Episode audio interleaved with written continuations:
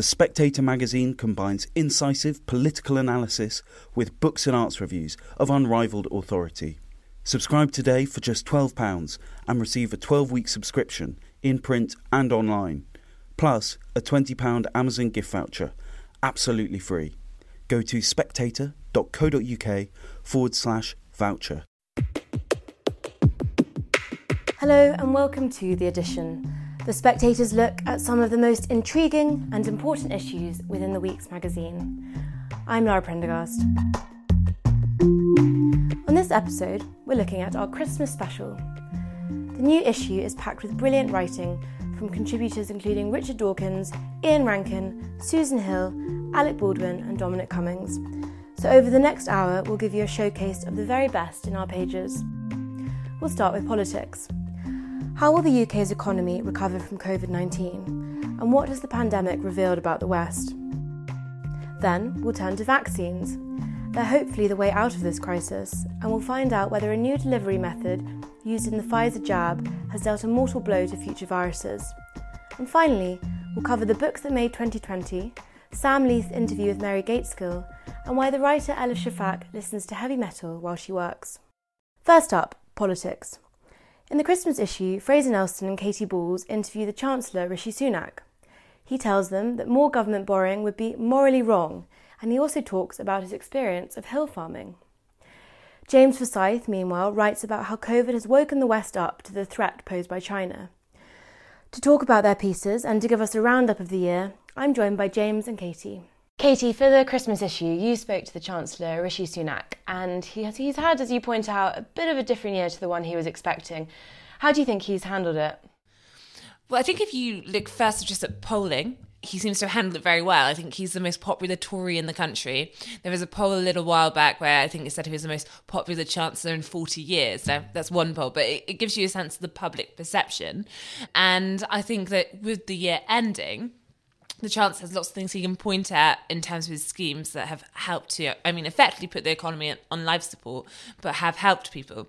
However, as we say in the interview, Fraser and I, this has meant that in his first, you know, nine, ten months, I think we're just at 10 months now, he has borrowed more than Gordon Brown did in nine years. So there is clearly a, a hefty bill to the decisions he's taken this year. And what I was struck by when we were talking to him is uh, there's a big debate going on in the Tory party, and perhaps more widely, though in some areas I think it's less debate, which is the, the situation and the economic situation has changed, perhaps permanently, but at least for medium term, with historically low borrowing rates. So we're entering a period where we don't need to worry about debt and borrowing in the way that previous Tory governments did. And, you know, I think it's something Sajid Javid talked about, you know, this kind of long, these long rates, and therefore it's not such an issue to have high borrowing. Rishi Sunak was very clear that you cannot rely on historically low borrowing rates. And he was talking about the fact that it's not just uh, for economic reasons, but it's also a moral duty to future generations. And there's a political point too, which is if you start to do that, what is the dividing line between the Tories and Labour?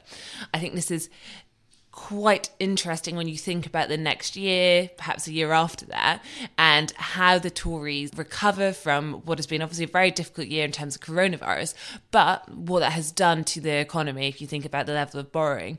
And I think it's clear from Rishi Sunak's comments that there are going to be difficult decisions coming. Now, it might not be tax rises. He, he didn't want to go into specifics on that.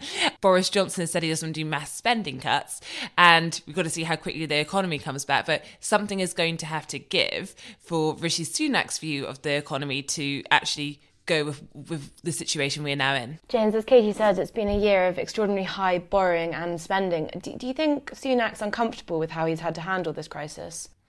So I don't think anyone can be comfortable with the level of borrowing that has taken place this year, but it is also equally hard to see what the alternative is. I mean, the question is, how do you put the public finances onto a sustainable footing going forward? How confident can you be that these low interest rates and the ease with which the government is going to get it getting its debt away at the moment and how cheaply it's getting its debt away is is going to continue? So that is the kind of balancing act question. You don't want to act too soon to snuff out the economic recovery when it starts, but you also want to be in a situation where the government has basically future proofed itself against another economic shock coming down the track. You know, one of the points he makes in, in his interview with uh, Katy and Fraser is, you know, you've had the 2008 financial crisis and now this. You know, that, that's two events in the past 12 years when government borrowing has had to shoot up for reasons, and you know, therefore you can't live like this forever because the next time that happens, you know, you you could you could go over your limits essentially in terms of things. So I think that the question then becomes what is the timing? And I think this is all complicated by the electoral cycle, right? The next election is going to be in 2023 or 2024. So do you want to have done some of your consolidation before the election and then go into the election saying, we've done some consolidation now and we can now tell you about tax cuts and more public spending to come down the track? Or do you want to wait and fight an election where everyone's saying, but, but what are you going to do about the public finances? Are you going to put up taxes? And I mean, that's going to be one of the big political questions for the Tory party next year. Not in the, not as Katy said, not in the first quarter, but towards the back half of the year when I think the expectations the economy will be coming back fairly strongly. How do you time this, and how do you try and align the economic and political cycles? And James, how dependent do you think the economic recovery will be on the rollout of the vaccine? Hugely. I mean, I mean, uh, if you look at this this point that Jonathan Van Tam made, that once you've done the first priority group of the population, phase one, which is about 28.5 million people, I'm told by the spectators, John O'Neill. Once you've done that, that accounts for 99% of deaths and hospitalizations. So at that point, all of these restrictions that are so holding back the economy and so suppressing economic activity can go. And you would then expect the economy to come back really quite strongly because there's pent up demand, economic and social. Households, I think, have saved an average of £7,000 during this pandemic. And so you would expect the economy to come back quite strongly once that happens. But the key question is how fast can you get to that point? Can you do this quickly enough so that by Easter weekend, April 4th, all those restrictions are going. Now we've had one week of the vaccine rollout, and 138,000 people have been vaccinated. Obviously, that is week one, but but you've got to massively up that pace if you're going to hit that April target. And also, hitting that April target is very dependent on approval of this Oxford vaccine of which the UK has lots and lots of doses on order of 4 million doses ready to go. But you've got to get that approved before you can start injecting people with it. And Katy, did you get a chance to speak to the Chancellor about Brexit? Yes, uh, I think it's one of those ones where it's a very moving pictures. So when we spoke to uh, Rishi Sunak last week, I think it definitely means it was very, uh, we are heading towards no deal. Now when I speak to you today, Lara, I think it's a bit more optimism. People are nervously checking those recess dates. The Chancellor's view was ultimately let's wait and see what happens in the next few days. But he said his, his preference in the short term is that a deal is the best in terms of avoiding short term disruption. However, he insisted that deal or no deal, he believed the economic outlook for the country was good and that there were Brexit gains to be had. I think that if you're looking at no deal support, so if we can't reach an agreement, what's in place, it's quite interesting that Rishi Sunak was talking about the fact that businesses struggling with the effects of no deal could actually use COVID support schemes, so things like furlough, loans, all those things on offer to, to, get them through it, which is the sense that I think people do expect some new no deal stimulus, but I think the Chancellor's point was it's actually quite hard to come up with some of this stuff because some of the consumption stimulus you would normally do isn't really an option when you have lots of laws telling people they can't go out and consume most things. So, so therefore, we're more likely to get quite a bit of kind of looking at the coronavirus support already and whether new people need to take that or if there is more more you can do there. James, just looking ahead slightly more to, towards next year, in your column um, in the Christmas issue, you say that the most significant change brought about by COVID is that it has woken the West up to the threat posed by China. How exactly has that happened, and what do you see happening next year in response to that? I don't think it is the fact that the virus started in China or that the the authorities there kind of sought to cover it up. I think rather it was the what they call the kind of wolf warrior diplomacy that China engaged in uh, as the pandemic was raging that shocked people. I mean, people in the UK government were taken aback by the kind of extreme misinformation put out to try and suggest that the US military was somehow behind the virus. Then I think the whole that whole mad scramble for PPE not only alerted Western governments to how reliant they were on Chinese manufacturing, because you know you had to get it shipped in from there, but also how different dealing with Chinese companies was from dealing with companies in a democratic state. You had kind of ministers saying, you know, well, I'm not going to say this now because if I say this now, the next plane load of PPE might not take off. And I mean, that was a reminder of the very different nature of dealing with China than dealing with, you know, a, another democratic country. Uh, and, you know, those fears were not unfounded. Look at what happened to Australia. I mean, Australia said, suggested that you should have a independent inquiry into the origins of the virus and the chinese responded with you know slapping tariffs on their goods and they've continued with that. They, they are still picking this fight with australia. And i think what i think someone in the uk government said to me you know, what that reveals is the closer the economic relationship you build with china the more they will try and use that to bully you politically. And so i think the big question about next year is you know the west has now woken up to this. What does it now do? I think you're going to see three things. The first is the, the UK government intend to turn next year's G7 meeting into a kind of D10 meeting, 10 democracies. So, as well as the normal G7 members, they're going to invite India, Australia, and South Korea. You know, three countries absolutely crucial to countering China. The second thing you're going to have to do is something on tech. The, the big issue here is, and what makes China in many ways a more formidable competitor than the Soviet Union was, is its technological prowess. You know, the fact is that Huawei offers a far, far cheaper 5G solution than any company from a democratic state. And I think one of the problems on tech is the West is very divided. The, the US and the EU have very different rules on data and privacy, and that's created two kind of separate tech ecosystems. I think the West is going to need to find some way of bridging that gap. And then I think the third question is, is, is, what does Joe Biden do? Donald Trump did reverse the, the, the Obama administration's kind of overly passive approach to China's rise. But he was very ill suited to kind of galvanizing the Western alliance to deal with this issue because, you know, first of all, you know, this was not someone suited to the moral aspect of his struggle. We know from his former national security advisor, John Bolton, that he basically seemed to kind of tell President Xi to go ahead with building the camps in which Uyghur Muslims are being held. And secondly, he didn't like building alliances working through multilateral institutions, something that's absolutely going to be absolutely vital if you are going to be able to counter China in the future. So I mean, it's a big question whether the West can get its act together next year, having realised that this really is a danger. And James, you mentioned two potential alliances, the D10 and the T12. Can you tell us a bit more about what those might involve? So, the D10 would be the idea of taking a kind of group of democratic states and working together there to, to essentially try and contain China. The T12 would be the idea of taking all the various democratic countries with particular expertise and interest in technology and getting them to work together. So, for example, how do you avoid a repeat with 6G of what's happened with 5G? And that means kind of coordinating research and investment into 6G so that you know, when 6G comes onto the market, there are firms from democratic countries that can build the necessary infrastructure for, for, places. Because there is absolutely no doubt that China is trying to use its 5G kind of product offering via Huawei to essentially expand its diplomatic influence. So, how do Western states coordinate to prevent a repeat of that situation when it comes to 6G? And just finally, having a look back on politics in the year more generally, Katy, how do you think Boris's first year in office has, has gone? I think that it's not gone as he expected to. Probably few premierships do go as uh, the person in charge plans, but I think it's quite been quite an exceptional turn of events. But I do think how the year started, so obviously winning a majority of 80, and I think of that Twitter meme, how it started. Um, but I think how the year started in terms of winning that majority of 80, so that was in December. And then in January, all these plans, Brexit was seen to be one of the most important things. So everyone number 10 was very keen to play down Brexit, suggest we should talk about domestic issues. And then you had obviously awful months for the entire country lives lost, mistakes made in the handling. I do think where Boris Johnson um, ends the year is in in a much better place in terms of looking ahead. I mean, not in terms of the immediate, because if you look around, I mean, a, a large chunk of the country is under tier three.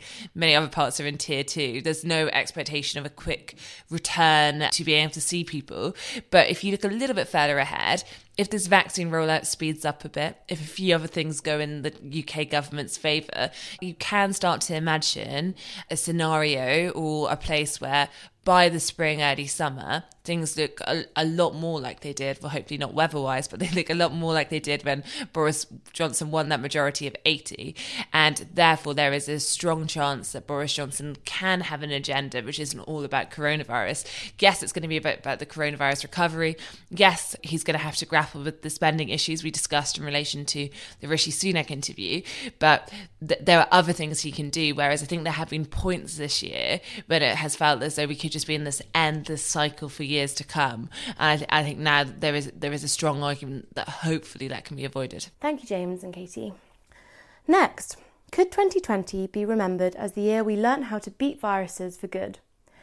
In the magazine, writer and biologist Matt Ridley writes about the mRNA vaccines and argues that now they've been used successfully for the first time in Pfizer and Moderna's COVID jabs, they could provide templates to quickly immunise people against future infections. To explain all this, Matt joins me now alongside Dr. Stuart Ritchie, a behavioural psychologist from King's College London. Matt, in your piece for the Christmas issue, you write that 2020 could be the year that biology dealt a mortal blow to future viruses and illnesses. Can you start by explaining why you think that might be the case? Yes, I think uh, the messenger RNA technology used to make the first two vaccines to have got approval is a very exciting new potential general platform for vaccine development that will enable us to develop vaccines faster, cheaper, and more safely. It's a revolutionary way of doing vaccines, and there was no guarantee that it was going to work. It has worked. There are problems and drawbacks. You need a cold chain to store the vaccines and things like that and we don't yet know quite how well it works. But given that our problem in the past has always been that it takes several years to develop a vaccine, by the time you've done it, the epidemic's moved on or finished or so on. It's often not very profitable for the pharmaceutical industry to develop vaccines. We've actually been disgracefully asleep at the switch in terms of improving vaccine development as a technology over the last 20 years, given how important it could be. And we entered this pandemic somewhat vulnerable, therefore, uh, it looks like we may have found a technology that can solve that problem. I'm very excited about it, and I think there's every reason to think that you can take this messenger RNA technology and simply adapt it to the next disease very quickly. I mean, it's interesting to note that the Moderna version was actually constructed on the 13th of January this year, one day after the sequencing of the virus genome, and seven days before human transmission was conceded by the Chinese authorities. So it can be very quick. The rest of the time is taken up in safety testing, obviously. And can you explain a little bit in layman's terms what exactly is messenger RNA and, and how it works, and also how it differs to a traditional vaccine? Yeah, well, early 1960s, the pioneers of genetics are trying to work out how a gene gets how a gene communicates with the world. You know, a gene is information, but how does it get that information out there? And then they, they simultaneously, Jim Watson and Sidney Brenner, leading teams doing experiments, suddenly twig what's going on, which is that the gene makes a temporary copy of itself and sends it out into the cell from the nucleus, and that copy is then used to construct proteins. The temporary copy is called messenger RNA. And, and it's obviously a very important part of, of the machinery of every cell. But until very recently, it wasn't used in any way as a therapy. And then someone called Katalin Karikó, a Hungarian scientist working in the United States, started working on the idea that actually maybe all you need do for a vaccine or other kind of therapy is send the messenger RNA that you want into a, a body, into a cell, uh, and get the body to make the protein that, that you need, whether to create an immune reaction or for some other reason. Now, it turned out not to work. She spent more than a decade trying to make it work, getting rejected for grant applications, getting demoted, and then eventually they discovered a clever little technical fix, her and someone called Drew Weissman, where you substitute pseudo uridine for uridine in the in the text of the message on the messenger, and it escapes the surveillance of the cell's MI5, as I put it in my article, uh, and so it gets in and actually works. And Stuart, you've written about scientific blunders and negligence, and I suppose with vaccines, people are always a little bit wary at the start. Do you think enough due diligence and testing has been done for this new mRNA technology? Yeah, absolutely. I actually think and maybe we can discuss this. I think there's reason that we could have had this faster had we tried human challenge trials, that is, deliberately infecting people, consenting people sorry, with the virus earlier in the year. Um, as Matt said, this was developed in January, and we could have had a, a better idea of which uh, vaccines worked had we run some human challenge trials earlier in the year. Unfortunately, you know, a lot of the other COVID science has not been as kind of revelatory and impressive as the as the vaccine research. Um, research on treatments, research on the actual spread and transmission of the virus um, has been rather unedifying in many cases, although there's been some wonderful work done too. The vaccine trials really have been a bright point, I think, in transparency and openness, and also in actually getting really important results. The one outlier there is the AstraZeneca trial, the, the, for the Oxford vaccine, where it looks like they're going to have to run a whole new trial because they had a bit of a, a, few blunders in the administration of the vaccine where they gave the wrong dose to many of the participants and and, and so on. So um, we're really a bit unsure about that vaccine. Um, remember, it came out and people said maybe it's got 62% efficacy maybe it's got 90% efficacy we're not 100% sure. Um, so there's a bit more work to be done on on on that one. But i think you know people who are are um, maybe hesitant about vaccines or whatever can be pretty reassured because the the you know these have been in, in trials for a very long time. So the safety profile really has been tested really quite strongly. One of the things you mentioned matt in your piece is this concern about fertility i, mean is there, is there any kind of reason to be worried on that front you you suggest not but no i, I think the fertility worry is, is is an extraordinarily obscure far-fetched and implausible idea it's based on the notion that there is a crucial gene in the human body called syncytin, which enables pregnancy to happen. And it does so by causing the fusion of cells. So you get a sort of border crossing point between the embryo and, and the parent uh, in the placenta as a result of this fusion. Now, syncytin turns out to be a gene that's descended from viruses. It comes from some ancient infection that our ancestors caught many millions of years ago and it was tamed and put to good use, this gene. And that's a fascinating story in its own right. But the implication is that if a virus gets around the body by causing cells to fuse and therefore jumping from cell to cell, as this one does, then maybe uh, if we the protein that does that, which is the spike protein on the surface of, of the va- virus, if you get an immune reaction to that, then you might get an immune reaction to pregnancy.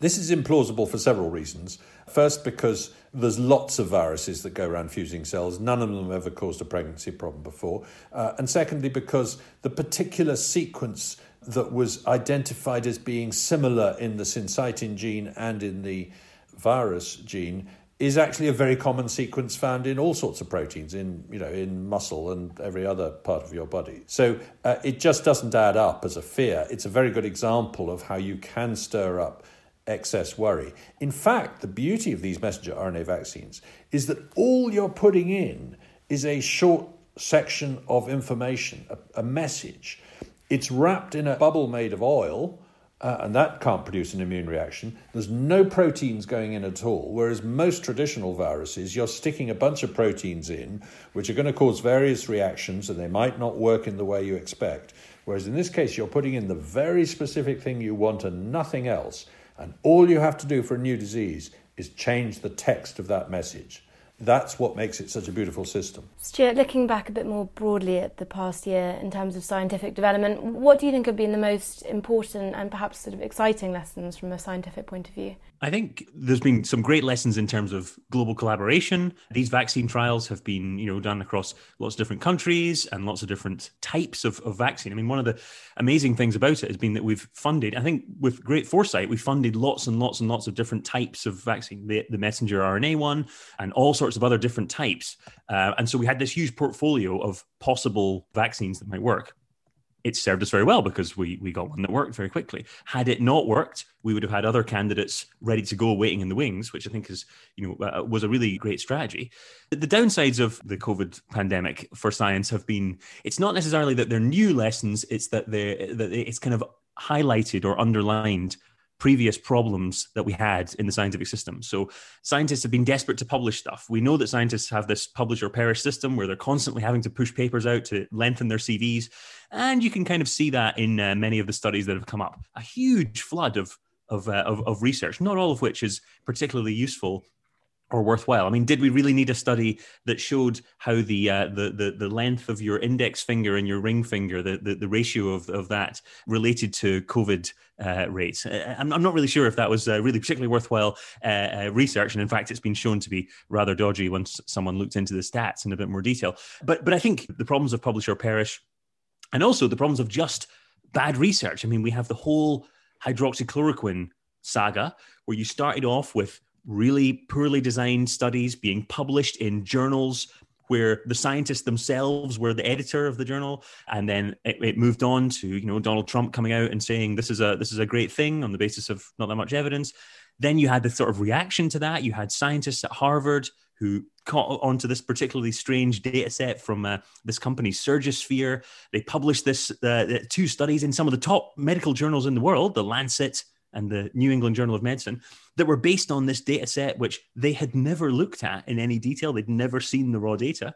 And yet they published these studies in, in the world's top journals and they had to be retracted two weeks later. This happened in June because uh, the data were, you know, the provenance, provenance of the data was extremely questionable. And so, you know, these are things which we've seen before. We've seen badly designed studies, we've seen scientific biases, we've seen all this sort of stuff before.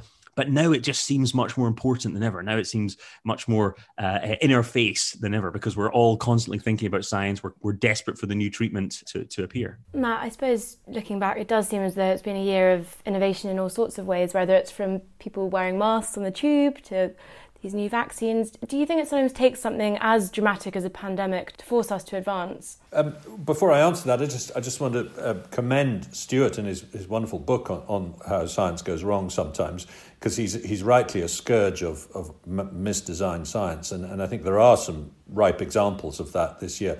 I would add to the ones he's mentioned. Uh, essentially, modelling has not had a good year and science has had to relearn the lesson that that it's not very good at forecasting the future of non non-linear systems. And another one is the pangolin uh, genomes, which were thought to play a very important part in the, the origin of the virus. Well, you know, we've now found that, that four papers published at the same couple of days, all saying that they'd found different versions of pangolin viruses that are closely related to the one that we've been catching, were actually looking at the same sample.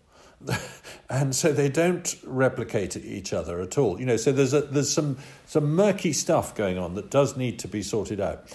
But back to your main point about whether we, we have managed to spark a lot of beneficial innovation. Yes.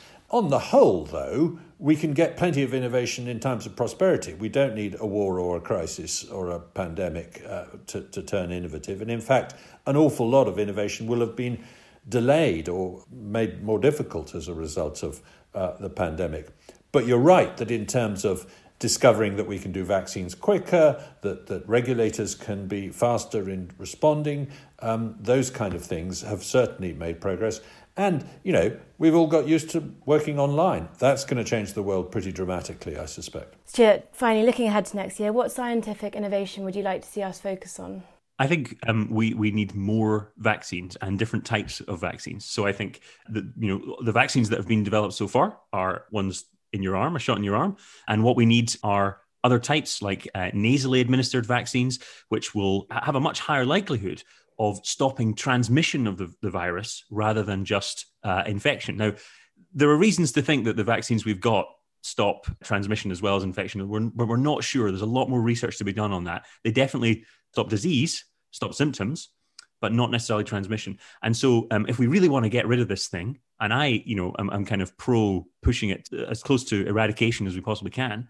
We need vaccines that will stop people transmitting it. So I, I really fo- hope that we focus on those, including using human challenge trials if we possibly can. Uh, well, just quickly to, to add to what Stuart said, that there is evidence just this week that the Moderna version of the vaccine does uh, prevent transmission. So that's that's exciting possibility. But also, don't neglect the possibility that the this messenger RNA technology might be a way of uh, attacking cancer. It might be a way of attacking allergies. Uh, it might be a way of attacking Alzheimer's. Even I mean, that's far fetched. But you know, this is a new way of getting the body to do what you want it to do to to cure itself and it could be very exciting in all sorts of ways. Just a few years ago, the mRNA technology was a, was a far fetched thing, and now we're going to save the world with it. Thank you, Matt and Stuart. Finally, the Christmas issue is full of fantastic writing about books. Two highlights are Sam Leith's interview with the American novelist Mary Gaitskill and writer Elif Shafak's review of a non fiction book on how heavy metal changes the way we see the world. To talk about their pieces and the best reads of the year, Sam and Elif join me now. Sam, in the Christmas issue this year, you interviewed the novelist Mary Gaitskill. What were your impressions of her going into the discussion? She's funny because she's a writer who, you know, is a slightly intimidating writer because she's extraordinarily kind of clear-eyed and unsentimental. And what's what's remarkable about her own print is how she's never goes to for the easy answer or the pat sort of position. And that kind of, I think I call it pitiless noticing in the, but you know, you, in the piece. You sort of think, oh, you know, is she, is she going to be this very sort of fierce and intimidating person? And she's funny because she's just, you can feel an absolutely steely intelligence. But she's very no nonsense and very and very charming as well. It was a great privilege to to speak to her actually because she's one of those people who I think is not so well known on this side of the Atlantic, but really is a remarkable writer. And can you tell us about her new essay, Lost Cat? Well, it's it's sort of a new essay. I mean, it's a bit of a cheat because actually she published it, I think, about ten years ago as an essay in was it the New Yorker probably, which is where most of her stuff goes, and it's been republished very enterprisingly in this country by Daunt Books as a sort of standalone book, and it's very very good and interesting. It just it, it basically, you know, it's about a cat and she was staying at the writers' retreat in Tuscany. It's a very famous writers' retreat there, run by the Countess von Rezzori. Elif, you've probably been there. Anyway, while she was there, she came across these stray cats that were in terrible shape, and her heart melted, and she ended up adopting one of them slightly against her own her own better judgment. And she took this back with her to the States, and then the cat went missing, just sort of vanished. And it's just it, it's a book about, and again, this is one of the things that's sort of paradoxical or, or surprising. You know, you think of her as a very very unsentimental writer, and actually, it's about her grief for this cat and how how kind of she goes slightly crazy. You know, for months and months, she's traipsing around in the snow trying to find it. She's putting up posters. And one of the cruxes of that book is her saying, it's not sentimentality. People talk about sentimentality, and actually, the loss of a pet, as she describes in our interview, is is the sort of door through which other larger griefs walk. Because the book, being Mary Gates Gaitskill, isn't just about the cat. It it opens out to talk about her relationship with her sisters, her relationship, a tricky relationship with her late father. You know, there's a sort of thing about motherhood in there as well because she doesn't have children herself, but there were these two quite disadvantaged children who she, she sort of adopt semi-adopted as part of a mentoring scheme. So she saw them every summer for s- several years and it's about her relationship with those two children as they grew up and the closeness and the difficulties. And it's it's all about love basically. Elif, you've also written for the Christmas issue. Um, you reviewed Dan Franklin's new book on heavy metal music, and you reveal that you are yourself a, a big heavy metal fan. Can you tell us a bit about the book and also a bit about how you write? Because you, you say in the piece that you listen to heavy metal, which listeners might find surprising to hear. Yeah, uh, thank you. And I and I really enjoyed writing this piece. And I appreciated the opportunity because it's one of those subjects that I find a little bit difficult to talk about. Heavy metal is not a subject that comes up often among literary circles and sometimes people do not expect you know when they look at me when they read my writing they do not expect me to enjoy this kind of music. But i always have been a heavy metal fan ever since my early youth. Uh, and it's interesting to me because it started in istanbul it started in turkey. Maybe people don't expect um, young people in turkey to listen to this kind of music but i was and many people were but the thing is, it never declined, it never dwindled. Over the years, it always came with me. And I realized I write better, I focus better if I'm listening to heavy metal on loudspeakers, if I can, otherwise on earphones. Um, and if it's on repeats, like a, like a loop.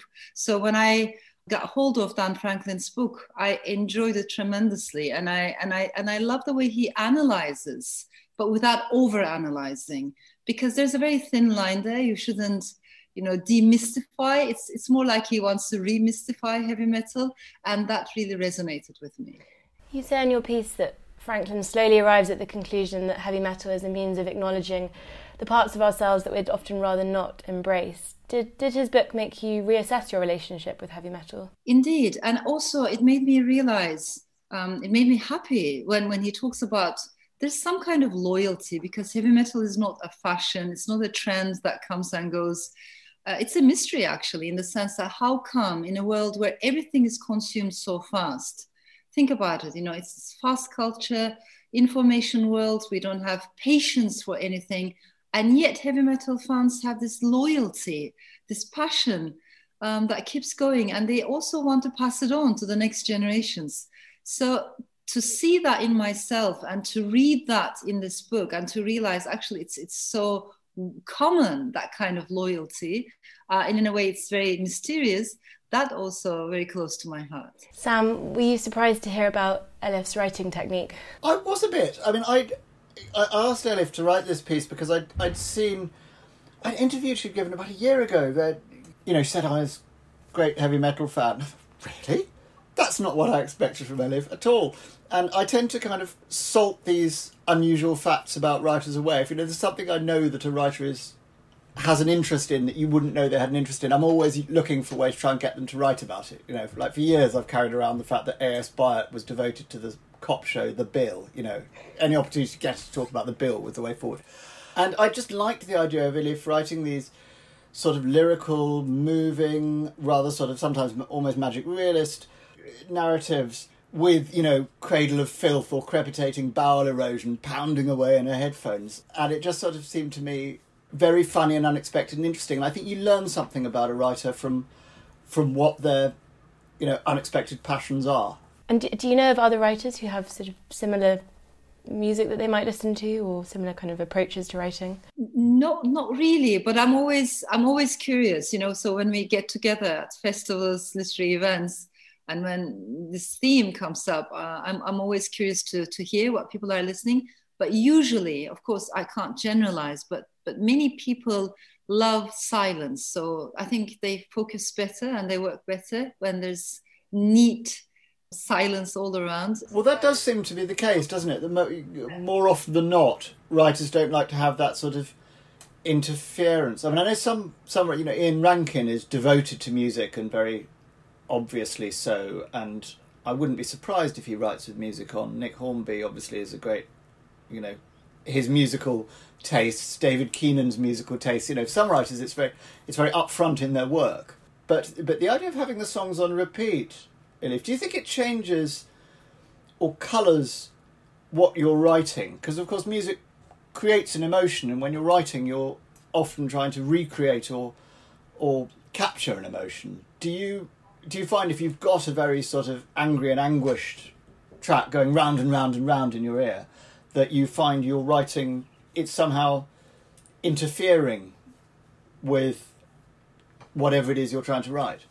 You know, I think so much of this is, is a bit irrational, maybe emotional. You listen to things and you love them, and you don't really want to know or analyze in that moment why am I enjoying this. But over the years, if it becomes, if it turns into a pattern, which in my case I can see there has been a pattern for a long time, um, then yes, I think I think you're right, and and maybe I find it easier to concentrate if I'm listening to heavy metal or progressive metal, industrial metal in particular, metalcore sometimes, some some bands, mostly Scandinavian bands. So over the years, I moved towards these genres that maybe not many people listen to. And it speaks to me. It really captures my soul, my mood in that moment. I don't think it has a calming effect on me, but more like the fire, the energy in the music it really motivates me to to to work and and, and maybe pushes me into this zone where I feel I am on my own because writing is a very solitary task. You know, it's it's just loneliness, it's pure loneliness. It's not teamwork at all, especially for novelists. So I can enter that zone of loneliness much better and quicker when I'm listening to heavy metal music and and and repeat listening to that to those songs on repeat i think helps me to stay there grounded and then i love the themes the, the, the music itself and i think it's very much what life is like all those contrasts particularly in gothic heavy metal where I can see the opposites, the dialectics of life, the softness, but also the aggressiveness, the darkness and the light. You know, they're all there. That that's one of the points that you make in your piece that metal is a response to the darkness of life, and obviously that's a theme that has somewhat defined this year. Have you found heavy metal particularly consoling this year? It's very interesting. I mean, there there's so many bands. Of course, when you compare it with what it used to be, the metal scene used to be 20 years ago, all those big bands, internationally very well known names, we don't have that kind anymore. But we're not living in that kind of world either. So right now it's more a bit more fractured. There's so many bands, and I think the internet, the social media gave them a chance also to make themselves heard. I can see this big uh, movement in particularly Scandinavian music, or that's the type of music that I listen to. But recently, for instance, I discovered a Mongolian band, a Mongolian heavy metal band. So I'm very interested in heavy metal band style, not necessarily centered in Europe or centered in America, although of course they're amazing uh, underground uh, bands, if I if that's the right term, uh, coming from places like California, Detroit, Boston. I listen to them too, and Australia. Australia is also big in this scene. So um, yeah, I, I try to cast my net wide and listen to different bands from different in- international backgrounds. Looking a bit more broadly at the past year, Sam, what, what sort of genres or themes have you been drawn to when you've been reading? Well, I mean, I most of my reading is is for you know it's for the spectator because I do this weekly podcast. So I'm I'm sort of drawn by what's coming out. I mean, the main defining thing of this year has obviously been coronavirus and the way in which it's just played havoc with publishing schedules.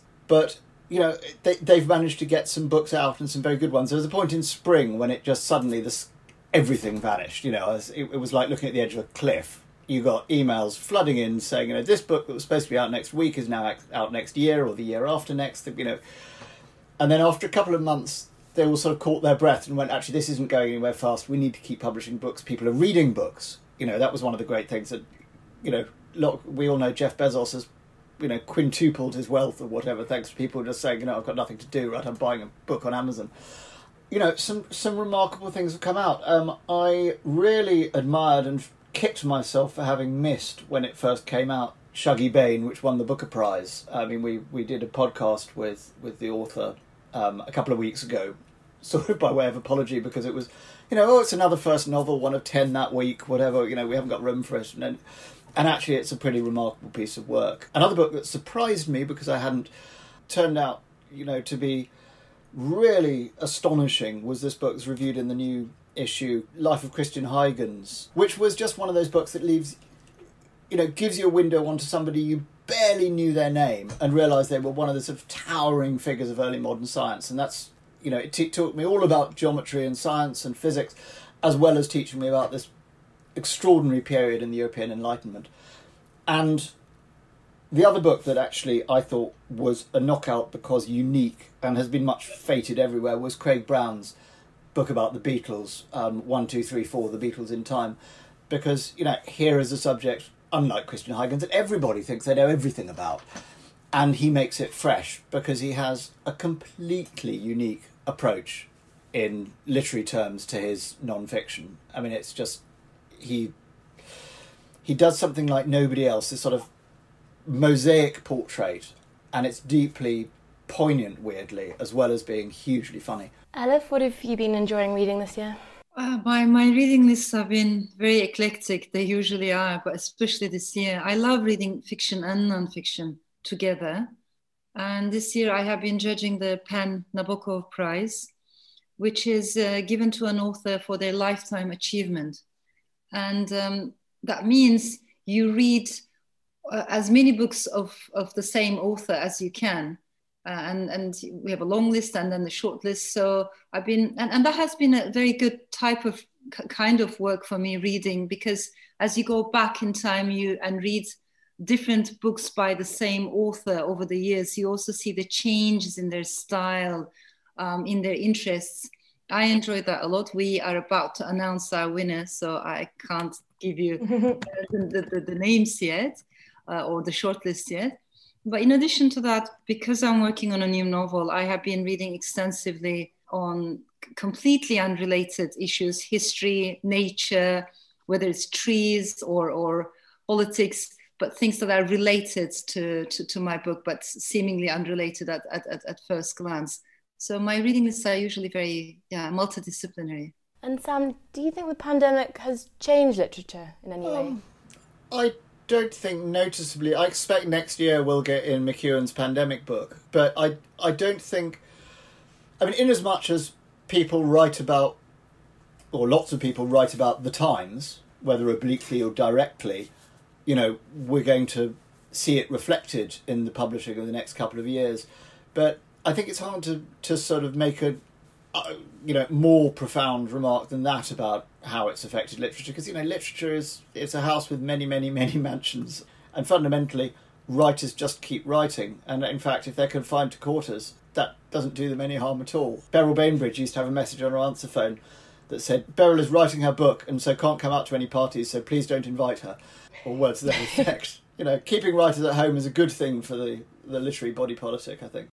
Elif just finally have you found it easier to write this year being at home? No, not really. Actually, I remember at the very beginning of the, um, the pandemic, early on, there were some messages shared on social media, uh, some of them with all the good intentions shared by publishers too, saying, at least for writers, it will be a, an easy, kind of an easier ride because writers are solitary creatures and they're used to working at home.